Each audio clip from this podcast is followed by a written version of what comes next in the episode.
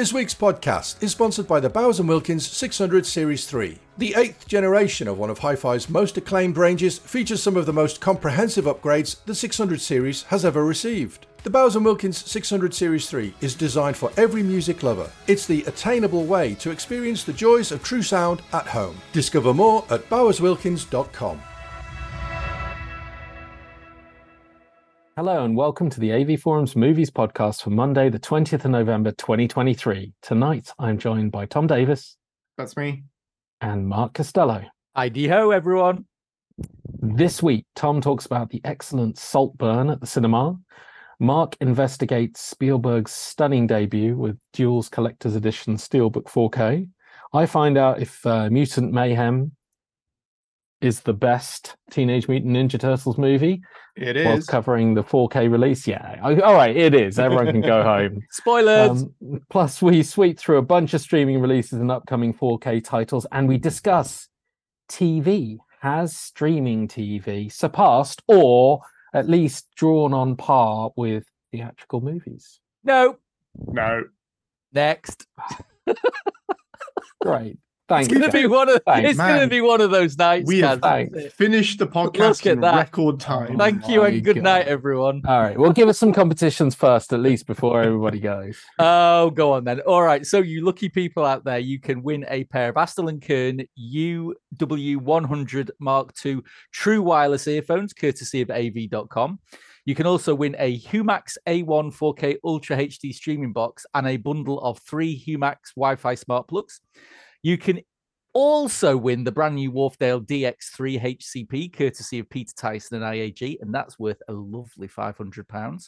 Uh, and finally, if you are uh, lucky enough to live across the pond, as they say, open exclusively to our US members, there's a $500 voucher from MPB up for grabs as well. So have at it with those, everyone. However, if you you are a patron, there are some other competitions that are open just for you, you lucky people, and they include the Star Trek Picard final season on Blu-ray, which was excellent. Uh, Evangelion 3.0 plus 1.11 Thrice Upon a Time on limited edition Steelbook Blu-ray. I got my one of those today. I I can't wait. Can't wait. Nice, nice. Uh, well, Cas also couldn't wait for Santa Claus the movie on 4K, could you? Cas? you love that. Uh, but but for those who aren't Grinches, enter that competition and win it because actually it's nowhere near as bad as Cas said. He's just miserable. Uh, you can, however, uh, Cas was right about Mission Impossible: Dead Reckoning Part One, which you can win on Blu-ray, Barbie on Blu-ray, and uh, Second Sight, the delicious trilogy of the Ginger Snap set, Chopper, and the Halloween set, which includes The Witch and Texas Chainsaw Massacre on 4K and BD. So head over to avforums.com forward slash competitions to enter. And as ever, all competitions are open to eligible AV Forums members residents in the UK. Cas, over to you. Nice. Supporter J Finney one Inside Man on Blu-ray. Supporter Chosen one Door on Blu-ray. Supporter Don Rogers Tash one Visible Secret on Blu-ray.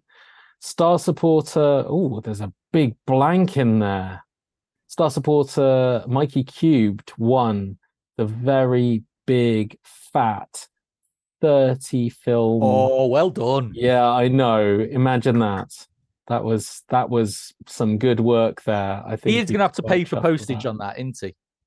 We're not. We're not paying for postage on that bad boy. I, are we? I have a feeling it's not leaving the house, if I'm honest. But you know, seeing as seeing as no one will hear that, I think uh, it's fine That's- to say. 30 bits of paper with digital codes on its way are, are being emailed over to Mikey Cube as we speak. Yeah, I think he'll be he'll be chuffed when he gets that. Star supporter, go Well to done. Go Sub one uh Transformers Rise of the Beasts on 4K Ultra HD. I mean, everything sounds a bit low key after that. I can't really compete Yeah, with yeah. the, you know. But anyway, Star Star supporter Count Jedi one uh Justice League times RWBY Superheroes and Huntsman Part Two on Blu-ray. How do you say it, Tom? Ruby. That's a Ruby. mouthful. Okay, there you go, Ruby. Thank you. I know. it's, I could. it's red, I could white, see you black, yellow. Crossing you crossing your head. Yeah. No man, it's it's ah man, Ruby. Jeez, just it's not. It's not. That's a whole other discussion for another time. well, Uh, well, he won the first part, so he's got the second part now. So oh, that- good for him. Um, people who bought us a coffee, Mr. Black seventy nine. Uh, I could actually do with one right now. Uh, and John BN one. Thank you Thank very you. much. So let's have some movie news and reviews.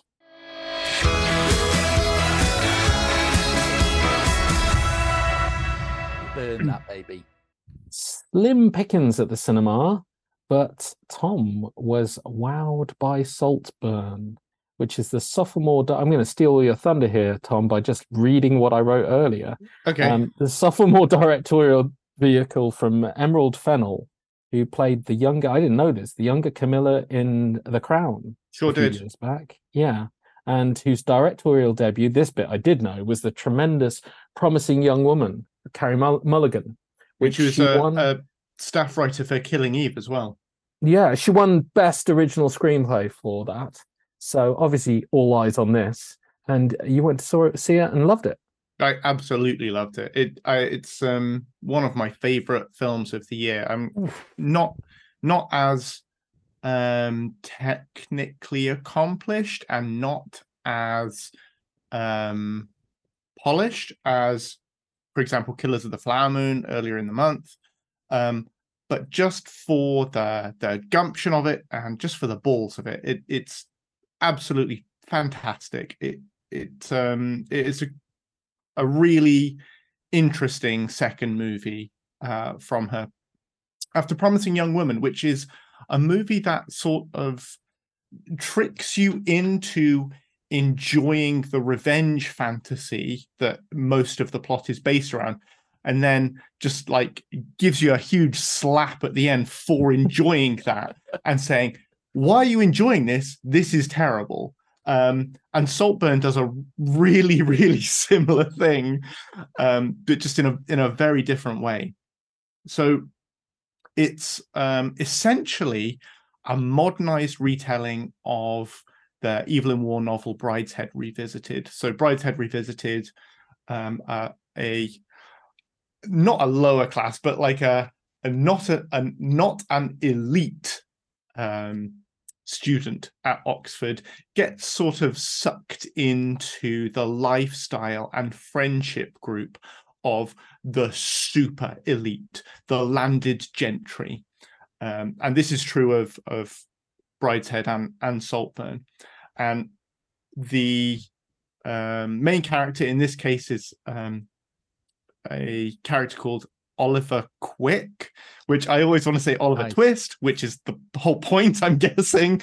Um, Oliver Quick is, um, yeah, lured into this friendship group and almost kept by this friendship group as a sort of pet.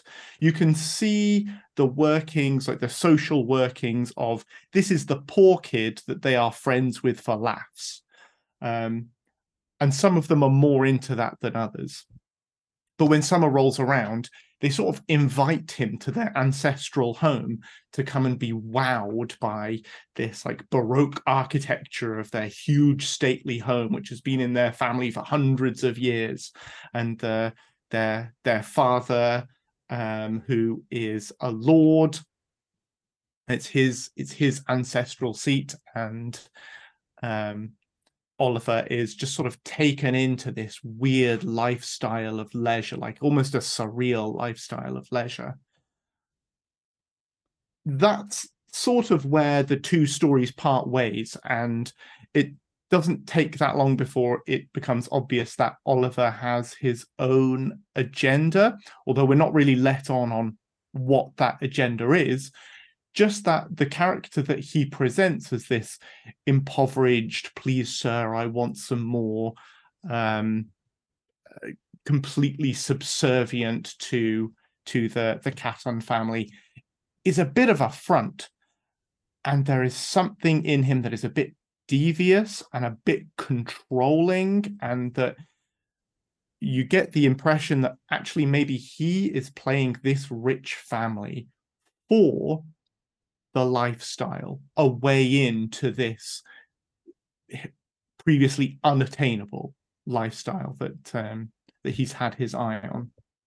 And from there, things just start to degenerate. So during the day, he is the meek, um, subservient, lower class, always wowed. And at night, this weird, like almost to to take a scene from the film like a vampiric character like feeding on these rich people for what they can do for him. Uh, and that distinction just breaks down across the course of the film until it is gradually his his uh, motivations and the truth of his character and the truth of the Catton family are sort of gradually revealed in a really satisfying and horrible way where you come away from it where you thought maybe you were rooting for Oliver, and then maybe you thought you were rooting for the the rich guy Felix for a second, and then maybe you thought you were rooting for Felix's sister. No, no one comes out of this well. Um, and it, it's just a delight to watch that unfold so confidently and with such biting wit all the way through. It is laugh out loud funny all the way through. Um, there are there are lines in it that kept coming back to me days later and making just making me chuckle to myself like a maniac, which is brilliant and doesn't really happen that often. Um, and so yeah, it's this really strange mix of quite horrible, quite nasty class satire mixed in with like a, a strange levity and surrealism, um, which just works perfectly and is absolutely a, a spiritual successor to to the the novels of Evelyn Waugh, and it is Evelyn Waugh, and is trying to be. It name checks him at one point in the film, um, and it's just it's just a total delight. The only caveat to it is that in the final moments uh, of the film, it feels like the film loses confidence in itself and the film loses trust in its audience to be okay with not having all the answers. And so, for a couple of minutes, it spoon feeds you all the answers, exactly what's been going on, exactly what everyone's motivations are, and exactly what the outcomes are for everyone.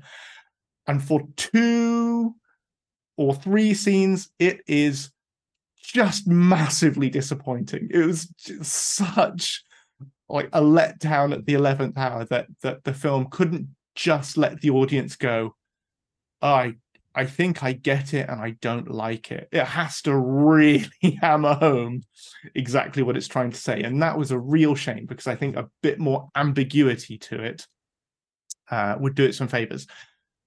That being said, following Promising Young Woman, that is clearly not Emerald Fennell's style at all. She is there to beat you over the head with what she is trying to say, and have she's going to have fun doing it. Um, and so I can I can kind of see the style, but it it just for me it was a bit too handholdy. Luckily, the ultimate move, uh, the ultimate scene of the movie is pure crazy, weird, naked nonsense. So that sort of redeems it right at the end. um, and yeah, just it, it's had one of the strongest, or it's had a really strong opening anyway for for an independent film uh, over here and in the states, and and rightly so. And it would be really great to see this do well and to see it recognized as being something that is interesting um, despite its uh, bluntness. So yeah, it's it's still on at the cinema. Go and go and see it for yourself. Um, some people have come away from it saying like, this is the stupidest thing that I've ever seen, and it's so obvious. And and, and some people have come out saying ten out of ten. Absolutely. And, and some other people have come out saying, why is it not set on the sea? so you know everybody everybody yes. has opinions on this it is it is not set in saltburn on sea it, it's no leeds castle why have they why have they filmed it at a landlocked but, place yeah uh, it's um to to divide opinion like that and mm. to be that um provocative is something to be celebrated just on its own here here Excellent. Well, talking about uh, provocative, yeah. or are we talking about provocative or controversial? Divisive films. Uh, we're not. We weren't really going to cover much of the Marvels. we did. Mark saw the Marvels, Marvels, Marvels, Marvel, lots of Marvels. There are lots of Marvels, and uh, if you read Mark's review, it covers everything you need to know about the Marvels. And if you then go onto his review thread, it covers any everything you probably don't need to know about the people who haven't seen Marvels. So there's there's a lot going on there. Uh, but you know, headlines. I, would you, you know, because I'm considering it this weekend, taking the Mm. Daughter. Mm. You're gonna you're gonna give me a recommendation for this, or sit at home and wait for Disney? Come on. Well, uh, so I would give you a recommendation for this because I enjoyed it. I had some fun with it, but I went in with expectations well and truly trimmed, shall we say? It's it's very much what it feels like is it feels like it's a sequel to Ms. Marvel rather than a sequel to Captain Marvel. It the crazy tonal swings, the lightness, the levity, it feels like it's it's potentially the, the, there's certain bits of the script that maybe didn't make it into Ms. Marvel season two, so they've they've stuffed it in, in into this. Uh, but as such, I very much enjoyed Ms. Marvel. Yeah, yeah, me too. me too. again, it's completely non-essential. It's a completely different type of light and fluffy uh, kind of kind of film, but it it worked, and the Marvels follows that exactly. It's the the joy of the Marvels is the interplay between the the three Marvels themselves, between Brie Larson's uh, Captain Marvel, Teyonah Parris's, uh, Monica Rambeau, and Iman Vellani's uh, M- uh, Ms. Marvel, uh, shall we say? And the three of them together, the story is hinged around the. Uh, in, a nutshell, their light powers get entwined. So every time they use their powers, one of them uses their powers, they switch places with the other, uh, and of course, it leads to much hilarity. And the the first act set piece where all this comes out is actually really well done. It it's bright and breezy. It's fun. It's really well shot. Uh, It's not in the trailer at all. No, no, I, I don't know. I can't seen. I can't remember what bloody trailer looks like. Guys, don't ask silly questions. But but but unfortunately, the rest of the film is all a bit of a damp squib. Uh, it's gone back to the classic Marvel tropes of a really weak villain. Uh, poor old Zawe Ashton, I think, just she's got nothing. She's got nothing to work on. It's a typical I'm out for revenge because this bad thing happened, and I'm not going to tell you what this bad thing was, but just trust me, it was really bad, and trust me, therefore, my revenge is well earned. It's neither here nor there. A good actor given nothing to do as a villain in a Yeah, Marvel movie, Mark. Yeah, but you know what? You know what? From what Mark's saying, uh, I mean, I I I hear all of this, but I just what I hear at the end of this is maybe it's actually quite clever because what they've done is they've they've they've released a Ms. Marvel movie without anyone noticing, and I, Yes, I'm I'm kind of on board with that. You know, yeah, because if they'd have released a Ms. Marvel movie, everybody would have been going, "What? You did what? Like you put a you put this TV show star in her own movie?" Mm. And everyone would have been crying about that. But they didn't. They just called it the Marvels, and of course, it's about Captain Marvel, you know. And we wouldn't release a Ms. Marvel movie, of course we wouldn't. But they kind of have, like in the sense that it's a logical sequel Uh, to to the Marvel it to the you in- Marvel It puts you in mind of their old idea of having the Inhumans have their own movie, and then they just got massively cold feet about it, didn't they? They- yeah, just and just Yeah. they- we ended up with the garbage on Netflix. Wasn't that Prime? Yeah. Was it it was, Prime? it was it was bad, and Yeah. free IMAX tickets as well. Uh, I, I, I mean, so yeah, so the, the film is like like I said, I, I gave it seven out of ten. I I enjoyed the lightness of it. I enjoyed the character work. I enjoyed some of the really bizarre things, like lot, lots of flerkens. I'm a sucker for a flerken, and there's lots of flerkens, and they get up to all kinds of mischief in this, which I liked. Some of the other stuff I didn't. The the diversion to a planet where you can only where the inhabitants only communicate via song and dance. Oh, no, that, that that just didn't work for me, I'm afraid. And I liked I liked the Star Trek episode that was the musical Star Trek episode. So that tells you something.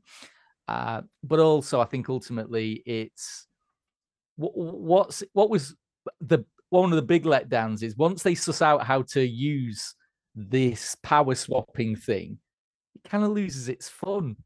You know, when, when they didn't have a clue what was going on, they kept swapping in, and everyone was all over the shop, and things kept going a bit bananas. It it it it, it, it was amusing. It was witty. It was light. The minute they start to start training it and try to string together some, you know, groovy action scenes to take down, you know, the, you just think, oh yeah, I've seen this before. Oh yeah, but but but but, and this needs to be said here. I I am a Marvel stan, and at this moment in time, I I'm one of the seven people in the world who actually enjoy Thor: Love and Thunder. So you know, you have to Ah, take yeah. everything I've just said with a huge pinch of salt. Yeah, you lost me at the last hurdle, Mark. That's what I was You had- aiming for. You had was- me all the way. I was like, I enjoyed Ms. Marvel. I'd quite like to see a Ms. Marvel movie. Yeah. Sounds like this is a bit, bit of a backdoor into that. I'm quite on board with that. it is. I like Thor: Lo- Love and Thunder. Uh, That was. I'm okay with having watched that at home. Can you But- can you imagine how much Mark would have loved it if part of the plot had been to time travel back to the 1980s? Oh man, can you imagine? they don't even 10 need out of to do- 10. They don't even need to do that. Just stick the font in neon pink and have Guns N' Roses play over the end credits, and that's it. Job's a Bit good of- Bit of vaporwave in the background. You'd love it. Oh, let's just skip oh. talking TV Oh. and just talk about the trailers to the new Ghostbusters movie. That's, what That's we should. Yes. if, if you don't fancy going to the cinema and seeing Saltburn or going to the cinema and and and risking your life seeing the Marvels, because I'm pretty sure there's some people on the forum thread that will find you for doing that. oh, those Um, bad babies. Yeah, you can you can stay at home and watch uh, David Fincher's uh, The Killer, which That was a hoot. which was there you go. It's, it's a hoot. Yeah. it's yeah. tell it me, it's, tell me, it's his first comedy. I mean, the the goofs that he makes as a hitman are pretty laughable occasionally, and I, lots of people have um, just just to derail slightly. The yeah, the killer David Fincher's um, uh, assassin movie on Netflix um, is is interesting, and it's in a nutshell. What if what if uh, John Rick John Wick, but a slightly goofy dude, um, and and um, that that kind of sells it short, but it also is a perfectly accurate description on it. Um, and all the way through, he he's um, he takes himself the character takes himself very seriously, and Fassbender totally sells that like taking himself very seriously. Uh, and everything that he does belies his self confidence. It's just infinitely entertaining to see him. Yeah. Uh, I don't yeah, think that was intentional. I think I- it is. Of course Um, it is. Hundred percent is. Oh Hundred my course it god! I'm go- I'm gonna have to take uh, a while before seeing this because I've read too many comments about. if you think if you think about um uh Ed Norton and Brad Pitt in Fight Club, like neither of those guys is the good guy, and both of them have a bad effect on the other. Uh, you know, without spoiling Fight Club. First rule of Fight Club, Tom, is you know what the first rule of Fight Club is. Now move along. um, but there's a, a similar kind of uh, playfulness in the killer with with character where I think you're meant to be like, this guy's a bit of an ass. Um, so yeah, it's, it's pretty good. He listens to too many Smith songs. Uh, that's what's putting No. me off. No, there is no such thing, Mark. It's just- just- yeah. oh, and on that note, next up, we're going to talk 4K discs. If you enjoy the podcast on YouTube, then please like and subscribe. If you're listening to the audio version, then please leave us a rating on your podcast app. We invite you to email questions and feedback to podcast at avforums.com and join in with this episode's discussion thread in the podcasts forum at AV Forums. Uh, Mark, let's run through. Uh, well, it's been a quiet week for 4K news, uh, but I think you'll all agree that the biggest announcement was from 88 Films. That's right, who've decided to kick 2024 in the arse. It's exactly right. They are kicking off with a huge number of announcements. They're porting over a couple of Vinegar Syndrome horror hits, the Amityville Horror and A Blade in the Dark. But most excitingly, they have announced a new Tigon line. Now, everyone knows that that Tigon was the third in the Holy Trinity, uh, Trinity, shall we say, of 60s and 70s British horror studios behind Hammer and Amicus. Uh, and they're only kicking off this line with the mummy and daddy of folk horror that is Witchfinder General and Blood on Satan's Claw. Get in. Just, So good. just So good. Yes. Excellent work. Uh, Eureka are bringing Stanley Kubrick's World War One takedown Paths of Glory to 4K on the 26th of Feb as part of their Masters of Cinema line. Uh, but for all, you know, there's a few people out there who may like their films a little bit newer, a little bit shinier. Uh, and so Gareth Edwards' sci-fi The Creator is coming on January the 15th in lovely steelbook and dull old boring regular Amaray release. Sci-fi of the year. Sci-fi of the year. Mark. It is it is a lovely looking and sounding film. So I'll like, believe you. That's that's Best how you want to watch sci-fi in the last 0.5 of a year. I'll, at least. I'll, I'll, I'll believe you. at least. Okay. You're not- that's it. can, can, can, I- can I carry on? Is- No. Are you, are you, are you No. done now? Yeah. Uh, swiftly moving over to the US, Sony uh, are keeping those classics collections coming with Volume 4 announced. And despite what everyone else thinks, and yes, I include you too. it's not a banger. Volume 4 is a banger. It's not a Uh, banger. It's it's basically fine, Mark. His Girl Friday, Kramer versus Kramer, Sleepless in Seattle, and I'm sorry, John Carpenter's Starman, 4K Dolby Vision Atmos. That's just, that's all you need to know. Shut up and take my money. 150 quid for Starman. D- And you haven't even and mentioned the one film that I would buy it for. You can stick punch drunk love where it bloody hurts. I'm telling you. It's nice- PTA's worst film by a country mile. Anyway, anyway, anyway, uh, Criterion are continuing to mine their library of classics with the James Cagney and Humphrey Bogart gangster, just pile of humongous aceness, the Roaring Twenties. Uh, Robert Altman's Frost and Neo Western with Warren Beatty and Julie Christie, McCabe and Mrs. Miller oh, so and good. a couple of Michelle Yeoh HK actioners, the Heroic Trio, and the Executioners. All of those are coming in February. So Criterion are doing the Lord's work over there. What's the betting it takes at least four years for us to see any of them? No, we won't see them at all. Swines. And uh, as they say, that's it. There was no other 4K announcement news at all. Absolutely nothing for us to get We're just, just con- even remotely Just interested in. continue waiting and waiting. Yeah. and waiting. Just, just, uh, yes. Well, should we talk Oh, about what we what we want to see on 4K? Because there are a couple of titles. I I really wanted to see uh, True Lies in the Abyss on 4K for a long Well, time. Well, yes. Yeah, so it looks like James Cameron has had enough of that Kardashian clan breaking the internet. He thought, I'm going to have a piece of that. And not only did he announce the Holy Trinity, another Holy Trinity of 4K most wanted titles of Aliens, True Lies, and the Abyss, he's also announced re releases of Avatar and Avatar The Way of Water. those are a little bit eye opening considering it's been, what, less than six months before the first uh, 4K releases of those. But Mm. either way, what that pretty much means is in six months, we'll have had six James Cameron titles, all put out 4K, Dolby Vision, Atmos.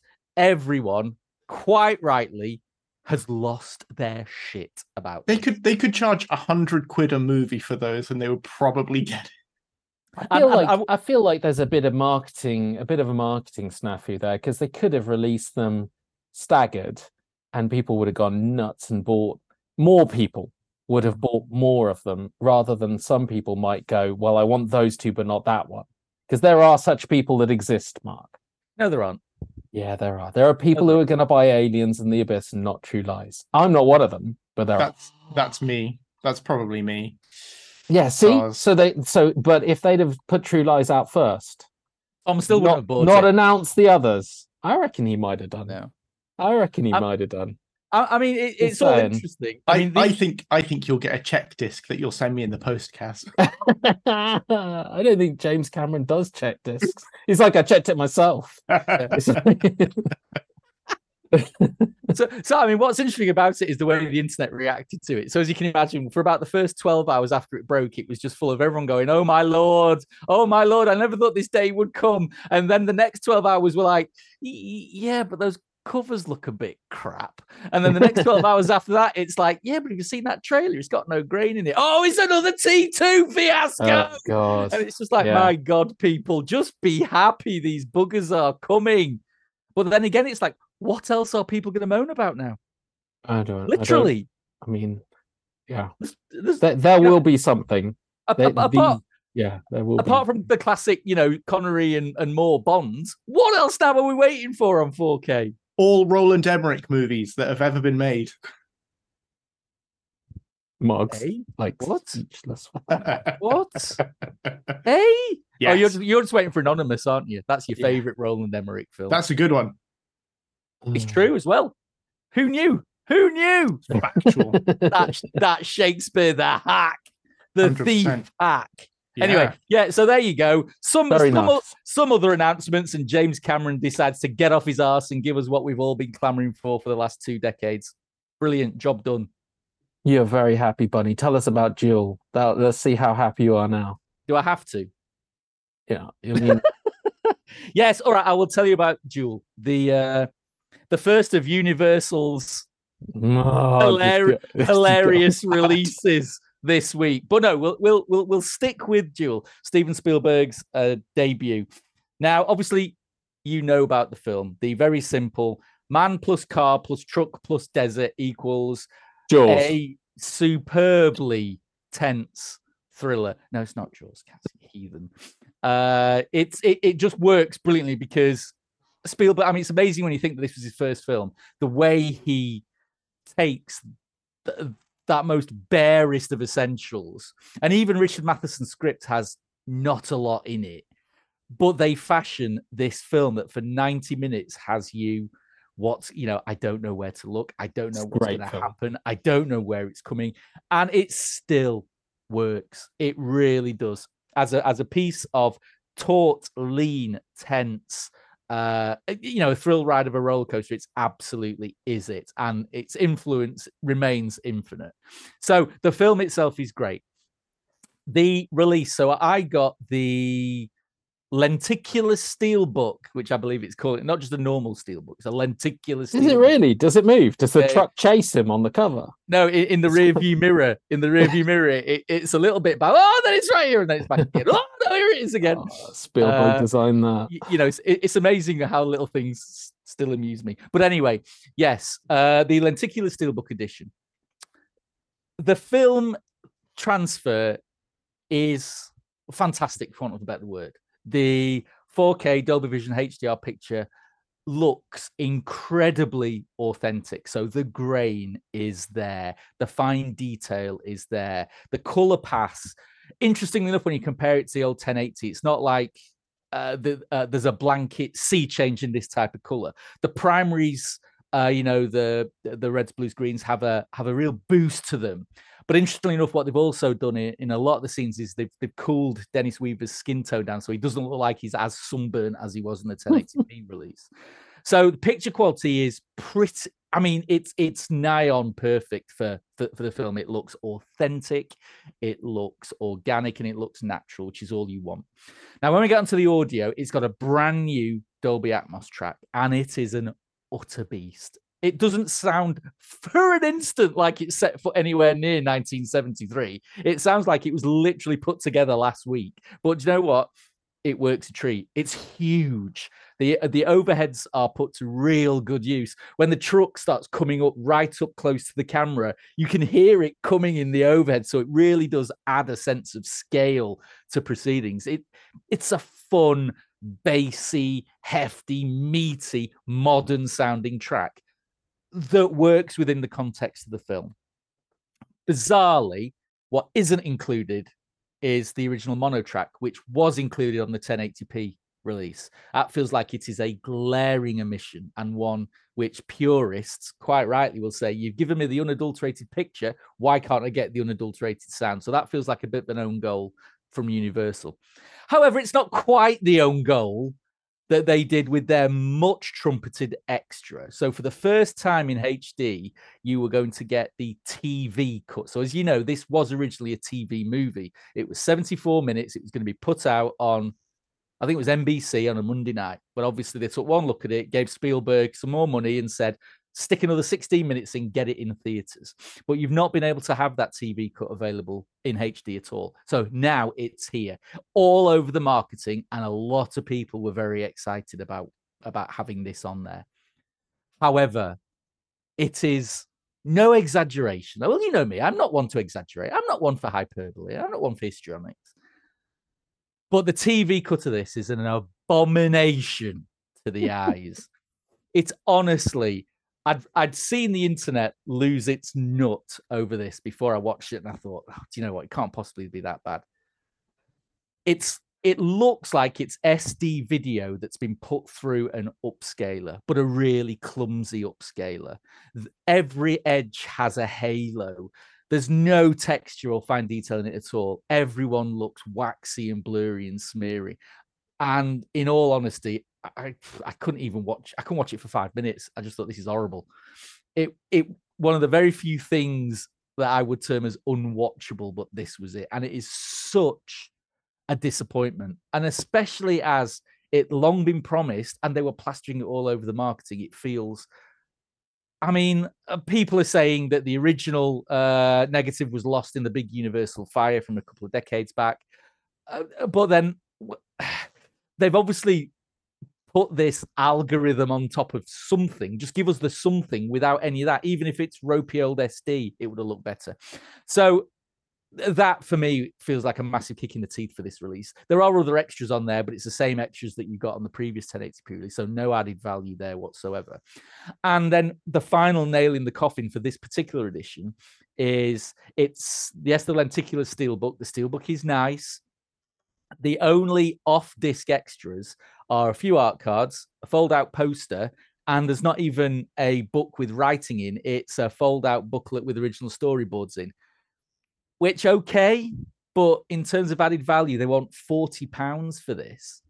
I, it, it, just doesn't strike any kind of value for me whatsoever. You you had me at art cards. Uh, no, no. They they could have put Richard Matheson's script in this, and it would have taken up no Done. space. in, in, no, instantly. gen- genuinely, they Yeah, could have I- and I would be like, I believe it. "That I Man believe gets in it. car, Yeah. gets chased. Yeah. The end. truck comes along. Yeah. So, so I mean, I, I mean, the, the the the takeaways from this are the film itself looks and sounds amazing, but be aware it's the theatrical cut, which isn't the original cut, and it doesn't have the original mono on it. It's a brand new Dolby Atmos track. My recommendation would be if you want this, and if you're a fan of Duel, you should get it. Is I'd get the bog standard twenty quid Amaray edition. Uh, I I can't recommend this forty pound Art card thing. No, no, I can't. Yeah, but But- lenticular, man. I mean, I'm I feel I'm like too old for lenticular. I feel like they they could do it for like all the Spielberg's films. They could have a Jaws one with Don't give them a- ideas. just like a C and then a barrel and then a C and then a barrel. That's just they could do they could do uh, some fantastic. Don't give them any ideas, Cas. I mean, let's be honest. It's not like the short of an idea for re-releasing Jaws now, are they? Yeah, really. Charge me forty quid. Give me an art card. The Vault Part Two. Yeah. Yeah. Um, Yes. I mean, it's interesting. That entire conversation sounds a lot like how I feel like I'm going to feel about Blackhat when I finally do get to see the director's cut. Because I've been sitting on Blackhat, Michael Mann's really odd choice of a 4K release by Arrow, since like March, February, March. Like the whole year, I've been sitting on this. I've watched it, reviewed it. No, it's been delayed. We found a new cut uh, they you know he's been touting this new cut we found a new cut six months later we got the new cut it's coming on 1080p i don't have it because obviously they just sent the 4k disc to review so we're going to order in the the finished cut and then they're going to give it to me and i'm praying to god that it's not a Duel situation because because it's it's a real catch 22 isn't it it's either going to be a, a cut that's not worth watching in which case uh, that wasn't worth six months of waiting for, or it's going to be a cut that's worth watching and the presentation might be naff. In which case, god damn it, why didn't you put it in 4K? Well, does does I- man have a history of director's cuts being that great? I mean, I've just sat through Miami, Miami Vice and Well, you, you you know what? He has a history of changing one line, Yeah. and and I've done a new cut. He's got Yeah. like four cuts of Manhunter, and each one of them has a different line and a different single scene. I'm not saying I don't enjoy some of the scenes he's got in, and I'm not saying I don't get annoyed that he's removed certain lines, particularly from Heat. But he's got a history of tinkering more than director's cuts. None of them are director's cuts. He's just he's just a tinkerer. But interestingly, Blackhat is a complete reshuffle. So in Blackhat, there's a key event that takes place. I think it uh, it takes place at the in the I don't I don't remember now whether it's in the middle of the movie or at the start of the movie, but it's a key event, and they switched around where it was, and it's a very you guys will get the reference sum of all fears kind of event, okay, and he he changed the placement of this event in in the movie by an entire act. And as a result adr'd the hell out of everyone's dialogue and switched everything around the dialogue sounds really odd the structure is very different and he released that okay now we've got his director's cut and it's got a complete switcheroo of the first and second acts in in in one vital kind of key moment so unlike almost every other director's cut I've ever seen from the guy, this one should be really different. I don't have it. Who knows? Probably upscaled SD. But Uh, you know, I'm looking forward to watching it because it's it's supposed to be very different. But hearing you talk about Duel, it's like I'm sitting there going, "Yeah, I really like the Blackhat release. Is this going to ruin it for me?" There's no way it's going to be a plus side because if I love this cut, all I'm going to say when I update the review is, "Why didn't you spend seven months?" and put it in 4K. If you're going to make me wait six, why didn't you wait till next year? If you're going to wait the best part of a year for for delaying this, just put it in 4K. Or it's going to be a NAF cut, and I'm going to be like, yeah, good one, Tinkerer. you, you tell them, Cas. You Yeah. tell them. I mean, how how much confidence do we have?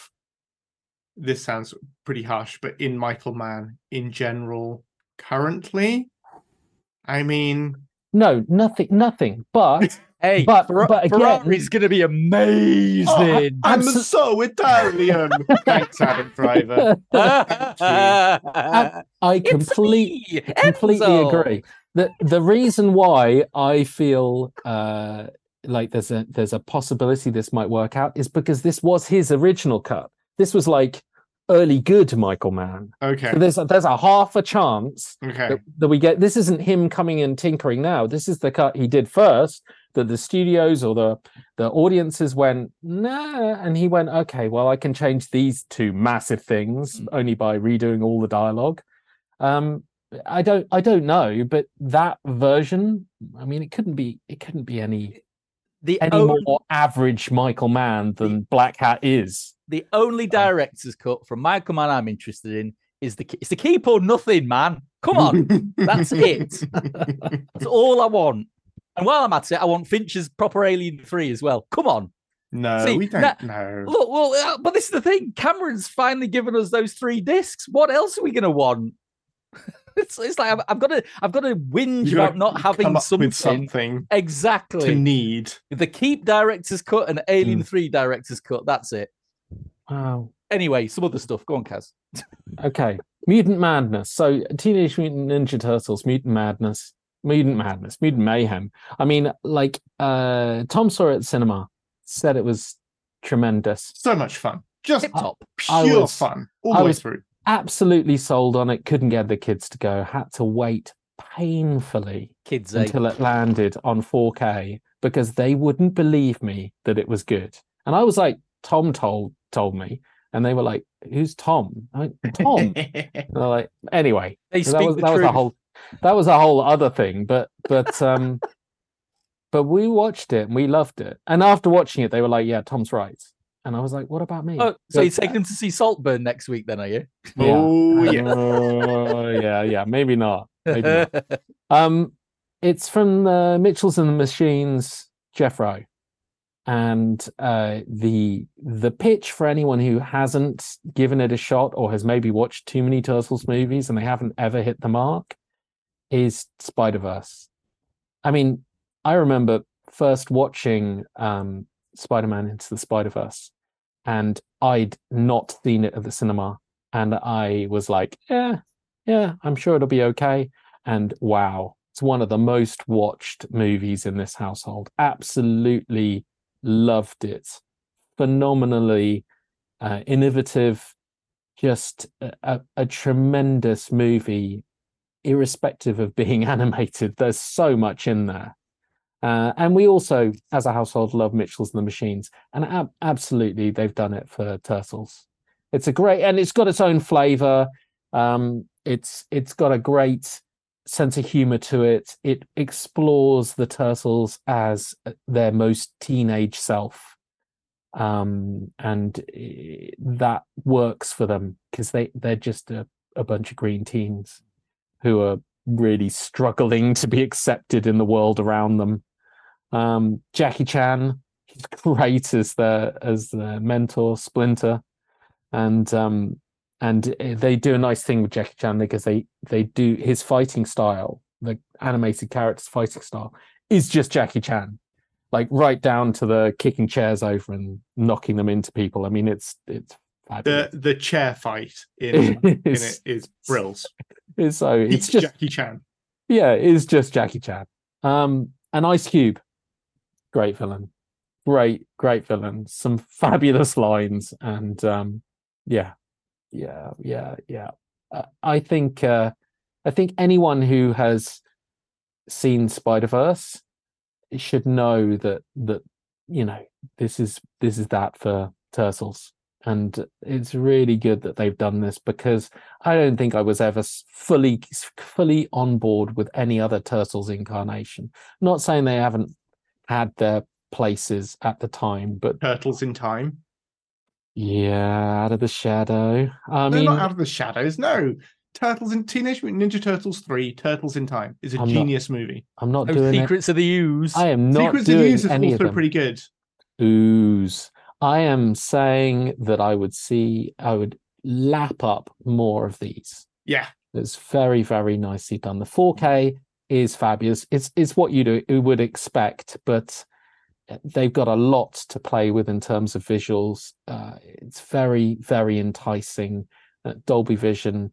I mean, they say native 4K, native 4K, in as much as the animation pipeline allows for that. But the texturing is tremendous. It's not not quite what you'd expect. I think the uh, creators said it was a bit like they tried to bring to life the the scratchy sketches they made at school whilst doodling in the middle of class, uh, and you get a real vibe for that. So when when cars like do a donut, the it's like scratching all over the screen. It doesn't it doesn't look like any kind of conventional smoke uh, and it's very very nicely done. And the characters themselves have got a sort of a play-doh quality which works really well almost like they're stop motion animated. Um, i think uh, i think it it looks fabulous in 4k really really pops and it handles all the different tones superbly. Atmos track is off the charts good. It's um i mean it's a very very bombastic film with a fabulous score. Really Oh, really great The Great. soundtrack Yes, is so good. it is so good. They they f- managed to blend like old and new songs superbly. I think I think I said at the time if if I didn't own all the songs individually already, I would be I would be immediately buying the soundtrack. It's, It's a- it's such a, really- collection of tunes. Really great track. Fantastic bass, fantastic soundtrack. A few nice extras as well. I mean, it's a highly recommended release. It's a it's a go out and get it release. Mm-hmm. I will. N- Next up, streaming and TV show news and our theme of the week: streaming TV versus theatrical movies, which we've already decided.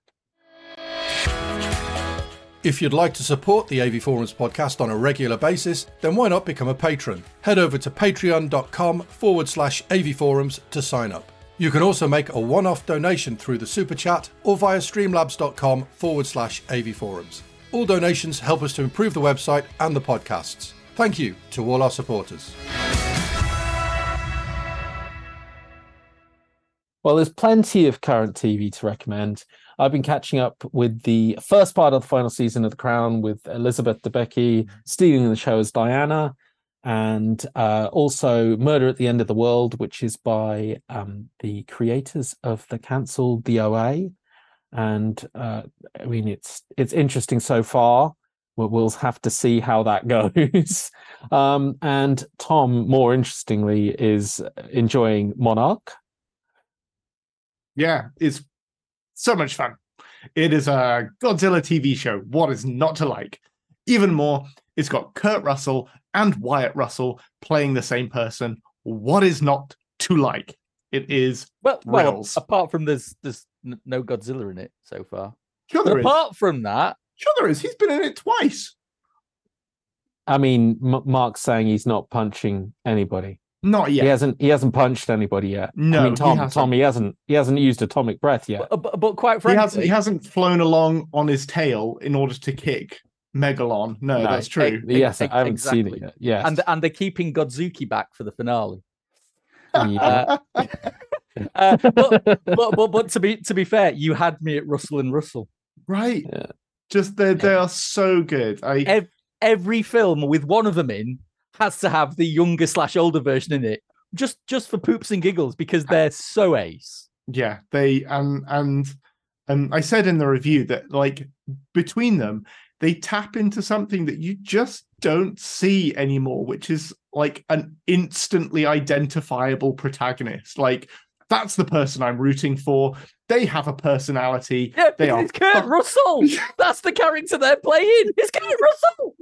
you just Kurt Russell, not Yeah. Father Bloody Christmas. Kurt Russell. Although, just- to be fair, he was the coolest Father Christmas. He but was still, i mean kurt and goldie as father christmas and mrs claus is pretty great oh, but, but now I want to go watch the Christmas Chronicles.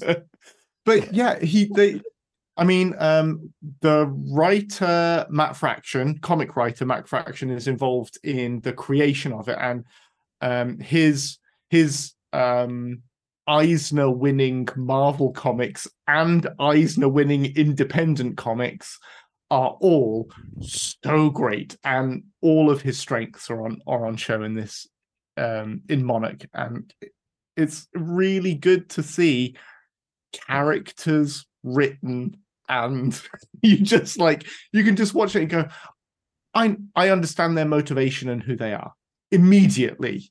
Like you don't it's not nothing's teased out. Nothing is you just you just recognize people as the characters that they are supposed to be straight away. And it's really sad that that is something that gets me really excited at the moment.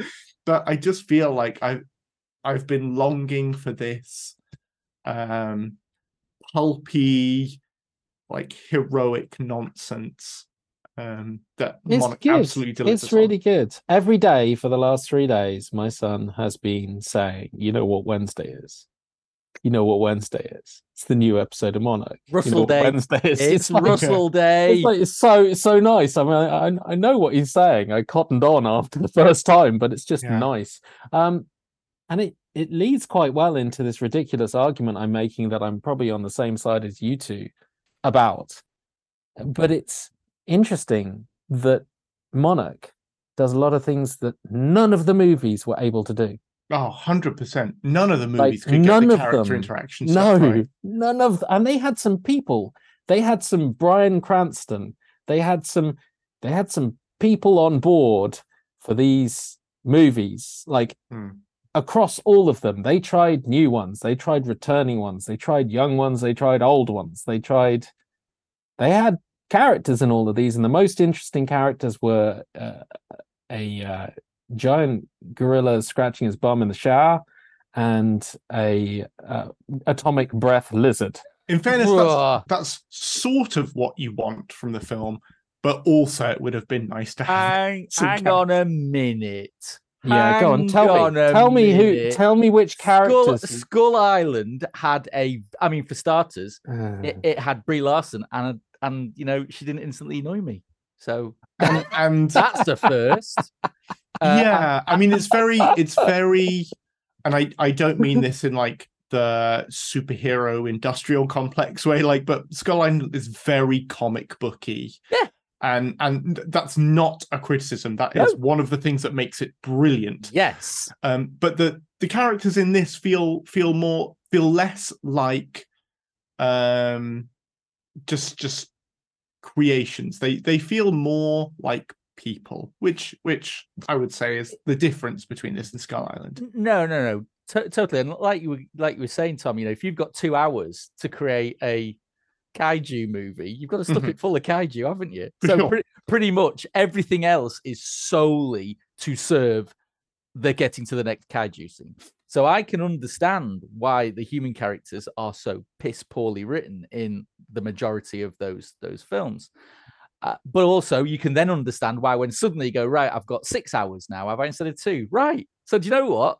I'm gonna I'm gonna put the same amount of time that I would in a film, but just into the characters here. Oh, but look, I've got I've got four hours to do it. Sure, but if you do that for six hours and you inject some crazy flip camera Neo Tokyo, Mhm. uh, you know, kaiju battles in there that sear across the screen in 4K Dolby Vision with Dolby Atmos in the background, you might just have close to the best of both worlds there.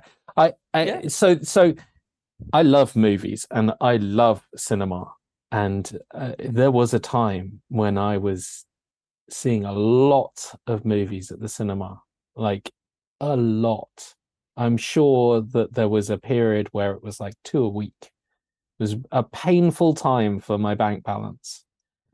Uh, i- i- it's interesting because that time was a time when TV had a different place, and a lot of movie actors wouldn't ever go near TV, and a lot of TV wouldn't ever stray from the episode of the week format because it didn't want to didn't want to risk alienating an audience that might dip in and dip out or something. So just gave you you know a one shot every week you know monster of the week style.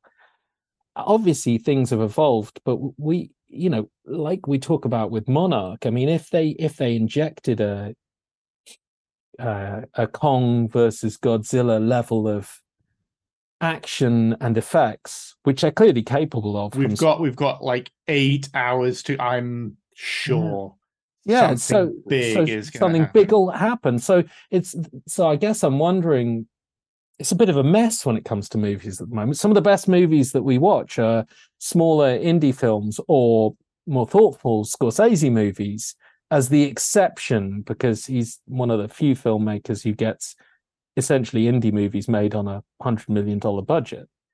Um i don't know i don't know whether you know you come to come to for good sci-fi and i'm looking at the expanse. I'm looking at for all mankind. I'm i'm looking at you come for clever ideas and i'm looking at severance. You come for monsters. I'm looking at monarch. You come for horror and i'm looking at house of usher and stranger things you come for superheroes looking at one division and loki which and I appreciate they're different scale to the movies, but WandaVision had some really interesting ideas about characters who weren't given that kind of screen time in their movies and their mm. respective movies. and And, still- Loki, And still managed to end with people throwing CGI at each other for an hour. sure that sure it did, but I mean, in a way, yeah. But also Loki. Loki managed to do for Loki some phenomenal things that I don't think anyone who had followed the Loki character across 20 movies would have expected. Uh, I don't think the boys would exist if it wasn't for telly. Um, uh, westerns, I would look at like Deadwood as being a you know tremendous piece of. I mean, it's just some of the best. Well, and you've got the the Yellowstone universe as well, have- I guess. which is which is ridiculously expansive and just keeps giving. Um and uh and in action i mean i hate to say it because i'm a big cruise fan but you know we're getting a second season of reacher soon. We've got three seasons of Hanna. I mean for for reacher for a lot of people and i i, I kind of include that because i do see it in the new guy they've brought a lot to Reacher that they didn't do with the movies. As much fun as they were in their own way, something different for Cruise. And they, if if it's a success, they've got like 20 books and 20 stories to tell, which they can give a level of depth and interest to, which they just couldn't do with the movies before. And 20 years ago, a Reacher TV series would not look like this. I just, it's just a an interesting time. I'm not saying they're better. I'm just saying they closed my, the gap. My my counter argument to that, yeah, is time. If you're spending time with a movie um, that is generally good but has a little bit of uh, wobbliness to it, you are, or I am, I'll say, kind of forgiving of that. I I don't mind a movie that dips a bit because you think like and they've just got stuff to get through and and that's okay. There's the natural ebb and flow of pacing and some bits are going to be better than other bits. With a tv show the ebb is often an hour or more of your Yeah, life and that i really am starting to begrudge. When you're watching something that you're enjoying and suddenly you hit an entire hour or two or three or four out of you know 10 12 15 or 22 in a full you know if people are still making full seasons and suddenly it's like this is a lot of my time that i'm spending on something that i am at the moment not really enjoying um, and i found myself Mm. feeling that with loki season 2 recently which by and large was pretty good and i had a good time watching it overall but there was easily two entire hours in that show where I was thinking, what are they doing? Like this is this is no good. Like it was good at the beginning and it was good at the end, and then in the middle they just kind of lost their way. And my overall impression of that is that more time spent unhappy is overall like it takes a, a huge hit to my overall satisfaction watching the show. And I I um ended up docking Loki a point after the whole season had aired compared to my my uh, assessment after the first couple of episodes and i just i just think that tv shows are more expectant that you just like hang out with slightly crappy writing for a bit in order to get to something that they are promising you will be good but will not necessarily be good Mm, I can see that. I can see that because you're not ever, not all the time going to get a severance. Mhm. yeah And to be honest, even while watching Severance, nobody knew it was going to be that final episode. That's like one of the best episodes of TV And I would say- years. I would say the same almost about The Good Place a few years ago, the first season of The Good Place, which started out as a pretty fun and quite funny sitcom, and then had a final episode of the first series where you go, This, I didn't know I was waiting for this, but I was waiting for this. This is brilliant. but that's so rare, Im- uh, incredibly rare. Mm. Um, and now I can't think of a time where I've watched an entire season of TV and gone, wow, what a great season of TV.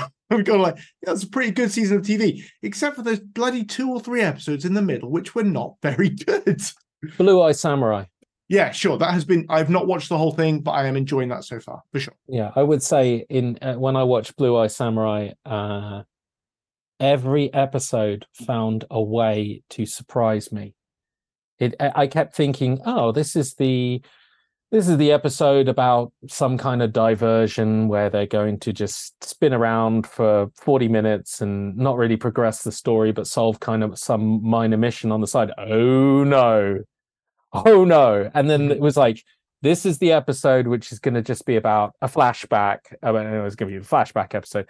Oh no. You know, they're going to do a flashback whilst there's a thousand to one battle scene taking place and they're going to find a way of doing those two things at the same time and build all the character. I mean eh, blue eye samurai properly blew me away and um and i would say there is isn't a episode of that that i that i was disappointed in. It did definitely peak with a 35 minute pagoda cascading levels action episode, which wisely was like half the length of some of the other episodes because it just it almost didn't have any dialogue. It was just I've got to get through these levels.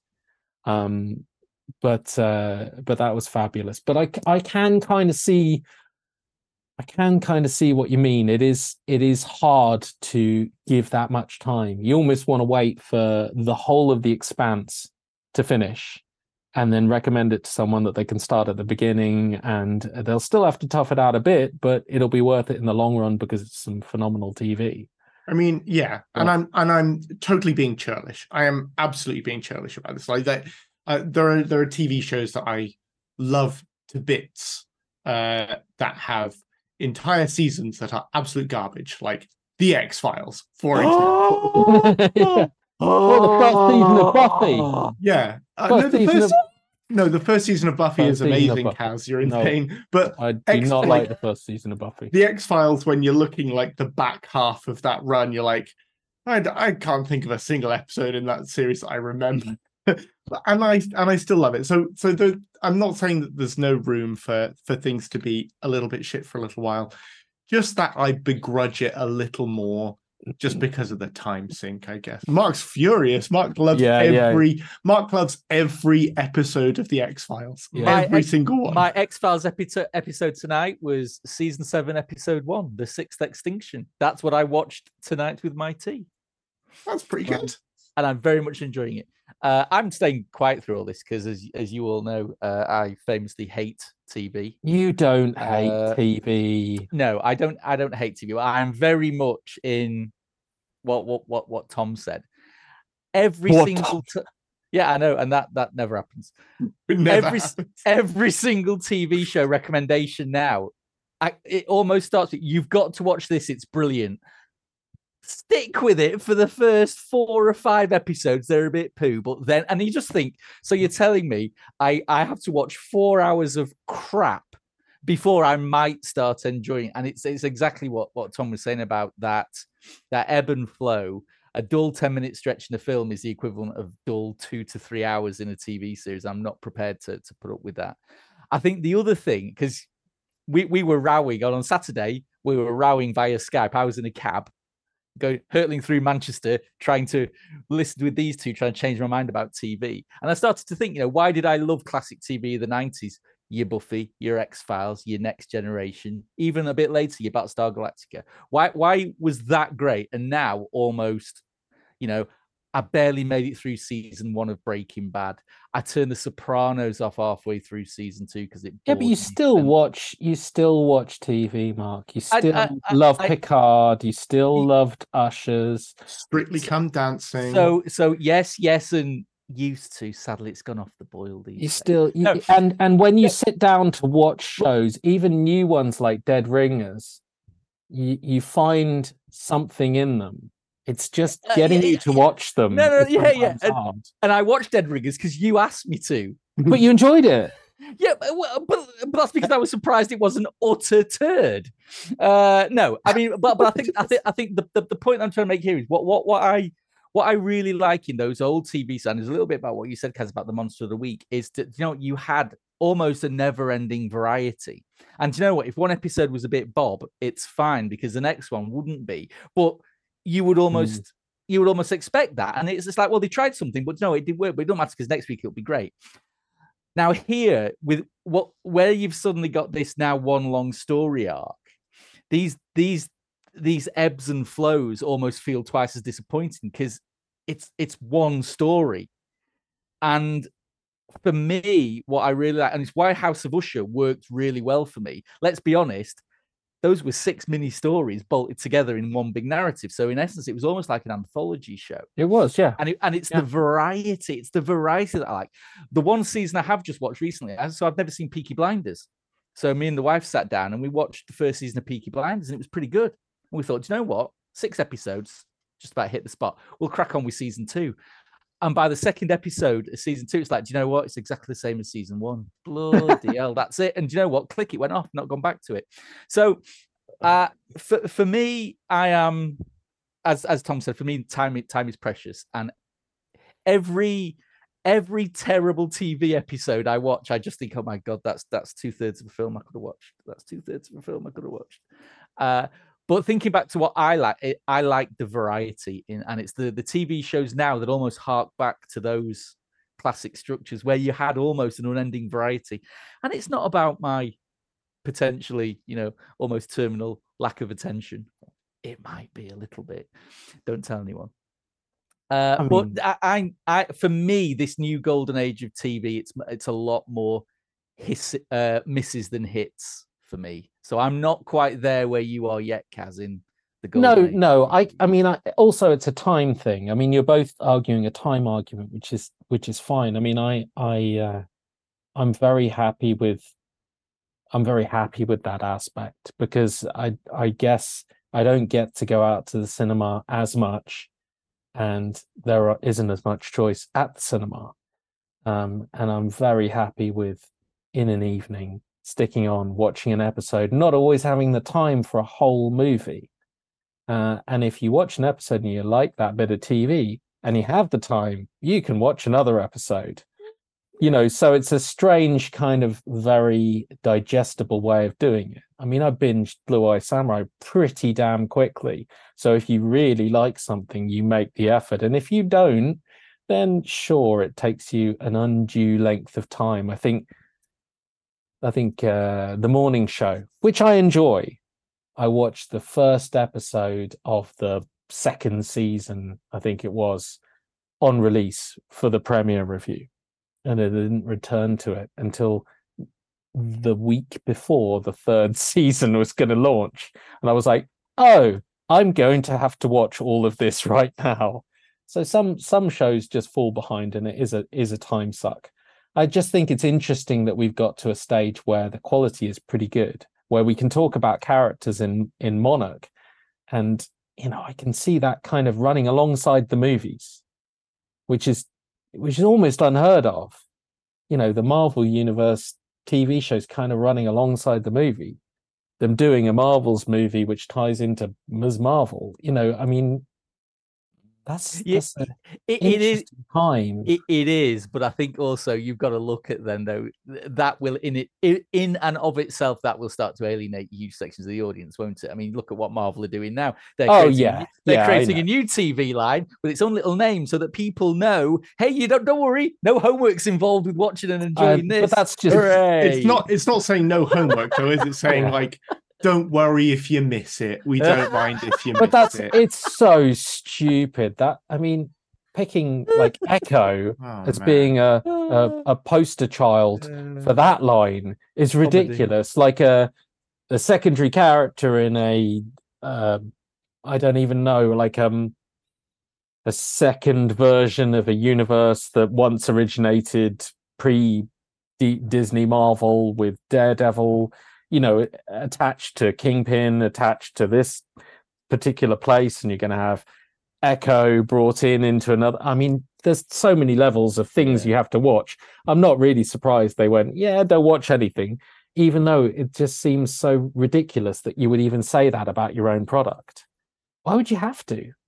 Anyway uh i'm just happy with tv as it is but There's but i good would TV and there's bad TV, just like there's good films and there's bad films. yeah Uh, and I think I think there's it's it's easy to say that the production values of TV are approaching movie levels, but uh, there is not the economy of writing in TV that there is in movies, and that's the gulf at the moment for me.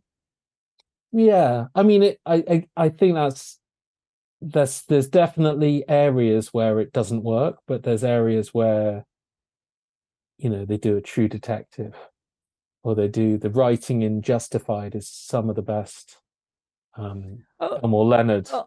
I've ever ever come across. Yeah, I, I mean, And- it's it, it's interesting to think about. So you know the the ebbs and flows of of Uh, the, the media. So where we're at now, or where we were at, say a couple of years ago with TV, is almost like where we were at in the eighties with with films. And at the start of the eighties, you had the VHS boom, didn't you? And suddenly.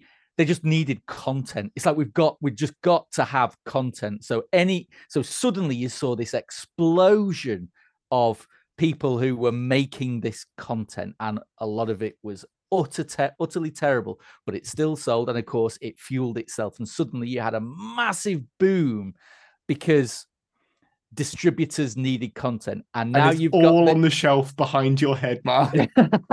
exactly exactly but but now suddenly you know you've got all the streamers and what they're all after the, and it's all exactly the same so we've seen a massive explosion in a need for content yeah. you know and and what what amazes me is the amount of new content that seems to be coming through on these platforms almost on a weekly basis this isn't like you know netflix has got one new show coming this week it's like geez, it's like hang on yes. Th- th- There's, yeah. there's a whole row that I can't even scroll to the end of of new on Netflix this week, and Mm. so you know, with, with with you know, you think of it as a cycle like that. Of course, you know, the exposure of content means you're going to get brand new voices doing really good work. It means you're going to get a load of old crap, and at the end Yeah. of the day, you've just got to sift through it, haven't you? Exactly like we did. I say Well- we. Exactly like other people did in the 80s because I just lapped up all the crap. Well, I Because think you're I- doing it now. I think you can say you can say that you can sift through it, or you can also come to the conclusion that it's okay not to keep up with everything that's good. Well, yeah. You Yeah. know, if somebody tells you this TV is good, it is okay for you to be like, I believe you, I'm going to watch something else. So, Yes. you know, Live and let live, Tom. Exactly. What a what a lovely note to end on. Very Oh. nice. Tom's all uh, pink and fluffy today. am I? No. Coming soon. Coming soon. Next time, we'll have reviewed Ridley Scott's epic Napoleon at the cinema, uh, Fugitive on 4K, Oppenheimer on 4K, Predator Prey on 4K, Fargo season five on Amazon, Apple's Slow Horses season three, and everything else. Just, just everything else. I'm just going to say Everything everything, else. else. Yeah. Do let us, let us know if there's ever anything we've not covered that you think we should check out. Uh, that's it for the AV Forums podcast this week. My thanks to the movie team. I was going to say Simon, but he's just not here. Where's Simon? I was thanking Simon. He's right. Anyway, Hi, hi Si. Remember yeah, us? I, Si, I can't believe us? you just fell asleep on us. It's just, just Disgraceful. n- disgraceful. Tom Hello. I mean, goodbye. and Mark. See you later. If you enjoyed the podcast, please give us a like and subscribe to the channel. Plus, hit the notification bell so you don't miss out when we publish our live streams, product reviews, and more. If you really, really liked this podcast, then buy us, it was in bold, then buy us a coffee at buymeacoffee.com slash avforums. Uh, you can follow us on Twitter and Facebook and bookmark avforums.com for the latest reviews, news, and videos. Plus, why not leave us a five star rating on whichever service you choose if they allow, but only if you enjoyed the show. Thank you for watching and listening, and join us for another podcast soon.